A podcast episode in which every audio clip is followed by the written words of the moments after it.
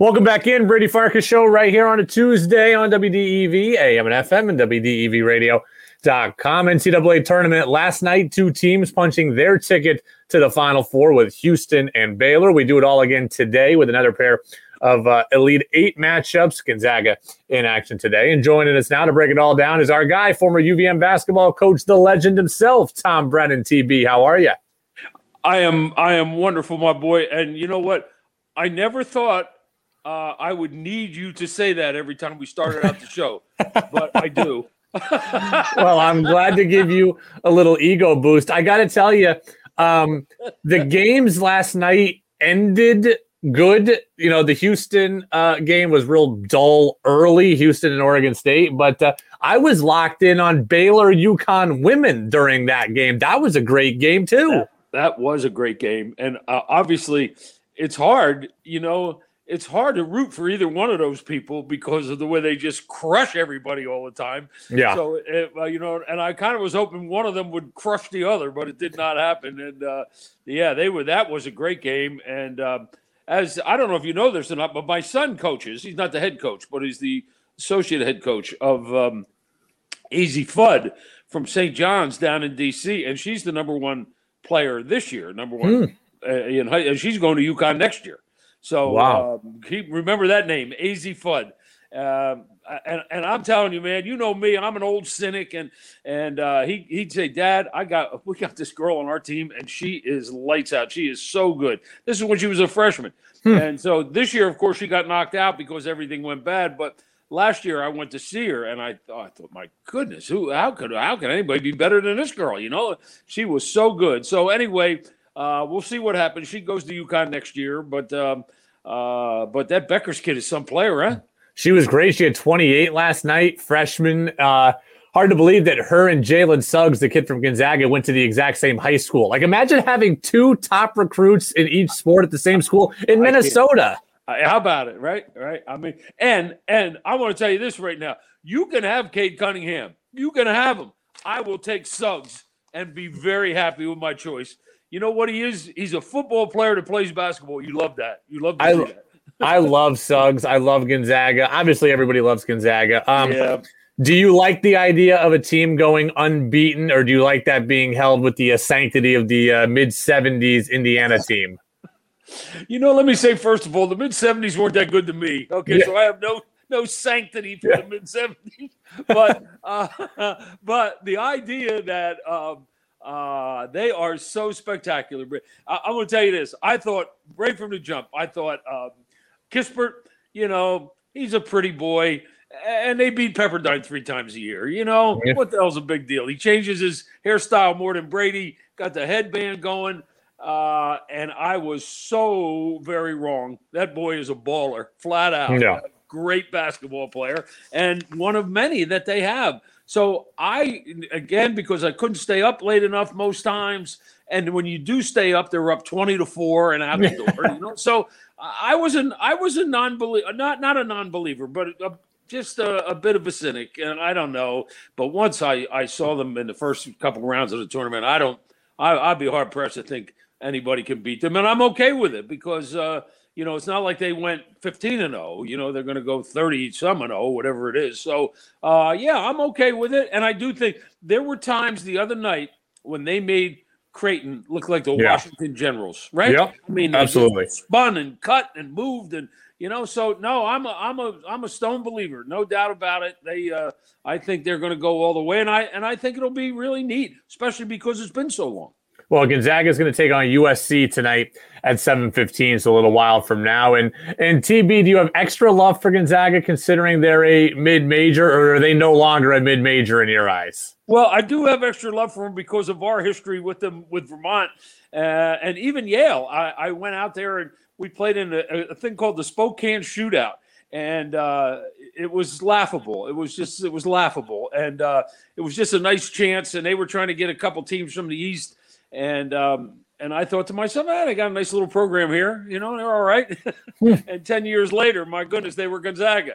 So, um, but it gives everybody hope. I, I think it's hard to do in the East. I think it's a lot harder to do because there are so many more schools. I think that's a big part of it. Hmm. But what they've done is incredible. And yes, sir, uh, or no, sir. They are no longer a mid major, that's for sure. Tom Brennan, former UVM basketball coach, with us here on the Brady Farkas show as he is every single Tuesday on WDEV. The other game tonight is UCLA and Michigan. And, you know, TB, I hope I frame this right, but like, it bothers me that this matchup is being billed as some, you know, low seed trying to upset the number one. Like this is UCLA. This I, I like, and just like it was Syracuse and even Oregon State. I know they were under 500, but like they got a 12 seed and everybody's trying to make it this huge upset that they had won last night. Like Oregon State plays in the Pac 12. Like right. 11 seed and 12 seeds to me should be reserved for George Mason or hey, UVM. Man. You're you're so right. You're so right. My argument has been uh, every time, Braid. Like I don't want to hear uh, that they were the ninth team in the Pac-12, but the league was so competitive. That's nonsense. If, if you're the ninth team in that league, you have every resource you need to be the first team in that league, or maybe yeah. if not the first, the second, third, or fourth, or fifth, which will automatically get you into the tournament. You know, so I, I, don't buy any of that stuff, man. I don't want to. I don't want to hear that. I mean, if, if you're at Oregon State, you got everything you need. If you walk into Oregon State, Brady, and they're recruiting you, you're blown away. I don't even know what the hell they have. I don't, but I know you're blown away when you walk down a hall and they have all the historical stuff, and then you go into this magnificent locker room, and then you go to the magnificent dining room. You know, all those things that the keep up with the Joneses people have to do now. So I don't. I'm with you, man. I'm I'm not buying that underdog stuff. I will say I didn't like them. I didn't think they were any good at all. I I scratched my head when they kept winning games. I really did. But uh, you know, and that's the that's the kind of the uh, uh, things go bump in the night mentality of the tournament. You know, you just have that. Uh, or, or this, Braid. How about this? I was not. I mean, I think Porter Moser's a hell of a coach, and I, I think that they were so lucky to get to the Final Four the first time yeah. they got there. So lucky, but that don't matter. They got there. But to think that, oh yeah, they were they were in the Final Four. Well, yeah, they were. They were kind of gifted into the Final Four by making three shots at the buzzer. Yeah. So I never had the, I never had this whole idea that they were going to do this again and they were going to become somebody. I didn't I didn't think that at all. I, I love Krutwig. He was a tremendous player. Yeah, very good. You know, but Williamson, you know, Williamson uh, was three for fifteen or whatever. Uh, he was the other guy that had been there. So I, I never, bought, I never really bought into that. You know, I, I, was, I was rooting for them. If they made it, it would have been fine. But I, I never thought this idea that they, they now they are this perennial mid, mid uh, major power. I'm not, I'm not buying that yet the thing they have going for them, and I think we talked a little bit about this last week, is that once you've had tournament success, you know, for better or worse, the committee looks at you differently. So now you're going to start getting to the tournament and getting better and better seeds. And like I saw this with Siena when I lived in Albany. Siena got a 13 one year. They beat Vanderbilt. They returned the whole team the next year. And the next year they got a nine and they beat Ohio State. And if that team had stayed together or the program had stayed good and Fran McCaffery hadn't left, then it would have been a seven, then it would have been a five, then it would have been a three, and then you're Wichita State. Like once you like once you get tournament success, the committee looks more favorably on you. And when we talk about UVM, in my mind, like that's what UVM needs to win a game as a 14, to then get a 12, yeah, to win a right, game right. in two games and get there as a 10. And like now it's just got to build over a period of years to where you can right. get to be a Gonzaga. Yeah, no, there's no doubt about it. Uh, you know, we were I, we were 16 uh, once, I think that uh, maybe twice, and then uh, uh, then we were we got up to a 13. But because we had a, we had been there and we had a good team coming back, you know, I think it's exactly exactly what you're saying. And uh, uh, and and you know the the the game the Loyola game was a mess.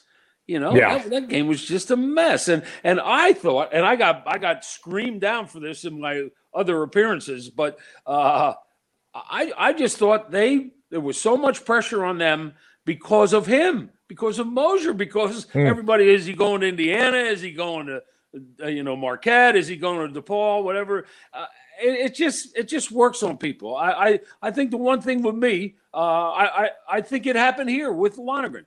Uh, the one thing with me is people knew I was done. They, you know, we just said it. This is going to be our last time. So there was not never any like, oh, what happens here or what happens there. You know, with Mike and now even with John, uh, there's always this speculation because it's a game we love to play. Uh, where's he going? Where's he going from here? And in John's case, you certainly could have made the argument, make the argument. Well, the guy really he, he deserves one of those million dollar jobs, or not deserves it, but he should get one. And uh, uh, but if that's what's on your mind all the time, kids see that, they understand that. Again, I, I was shouted down that I was wrong about hmm. this, but I, I did. I, I thought they played like they were like their coach was leaving.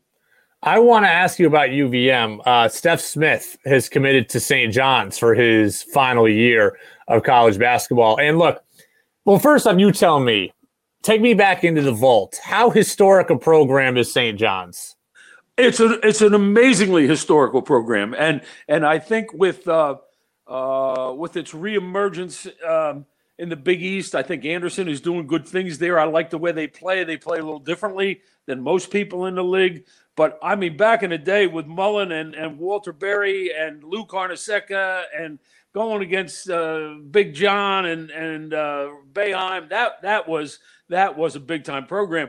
And of course, as you know, being from the suburbs, playing at the Garden was like the ultimate. It was yeah. the ultimate, you know. So, uh, and when they were good, and when they played Georgetown or Villanova in the Garden, man, those games were they were just unbelievable. So that is the kind of job where you say we can bring this back. We can get this back uh, to prominence. Maybe not a Final Four, but they could go to a Final Four. They're they're built for that because of their league. Uh, now, if he's good enough to do it and get him players to get him there, we'll see. But I like Anderson. I like what he's done there, and uh, and I think Stef is a is a good fit. And how about we guys leaving us to go to St. John's? Huh? Yeah, you know what the, the thing is, and I'm not saying I don't. I get shouted down for this. I wish Stef the best. I hope he goes and plays 20 minutes there a night and and plays well. I am surprised he chose it because he said my number one thing about my next school is I want to help my pro opportunities. St. John's doesn't get players to the NBA. The Big East isn't getting players to the NBA. So if it's about the NBA, he could have done better than St. John's. And if it's about high level overseas, he could have gotten that anywhere. Heck, he could have stayed at UVM and gotten to high level overseas. So I'm confused as to why he chose St. John's based on what he said was important to him. Well, I, I and I'm with you. I'm I'm with you on all those things. Uh, I would make the one argument uh, that the way they play is really good for him, and uh, he'll get a lot of open shots, and he'll get a lot of running up and down the floor. You know, 94 feet on defense, and and uh, the floor will be wide open. Uh, that that and and maybe uh, you know I don't know what his relationship is, how how he knew um, you know Mike or or how that all worked, but um, yeah, it, it, was a strange choice to me. But I'm just this whole, whole thing blows me away, Brad. How how how we get these guys and we train them, yeah, and then they go to the big leagues. but you know, one last thing, kind of on that point, you mentioned the transfer portal earlier. Um, I think I saw the other day there's a thousand names in the transfer portal, and you know what? I'm sure it works out for some kids, and for some kids, it's good, and for some programs, it's good. But I do think in some way it's hurting college basketball in that I don't know who's who anymore for the most part. And I don't know who plays where. And I think that hurts the overall health of the sport. There's no question about that. Uh, Arkansas had 10 new guys, 10 new guys. I mean, what, what is that? How does that work? You know, and so, uh, and, and yet the 10 guys got them to the Elite Eight. Uh, but yeah, I, I, I, can't tell you five guys on Arkansas, and it's because of that, you know.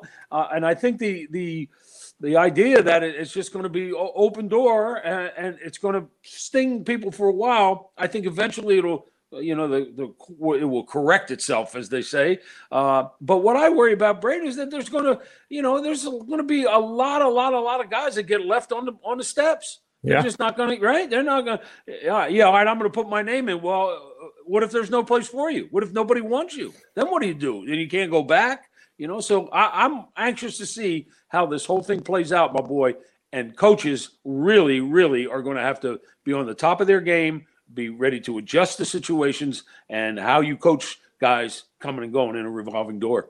Tom Brennan, former Catamount Hoops coach. The rest of the Elite Eight tonight, top seeded Gonzaga is uh, taking on USC, UCLA, and Michigan as well. And then we will have a Final Four set, and uh, we'll have a championship game played by the time we speak to TB next week. So, TB, we appreciate you, and we will uh, talk to you again in seven days.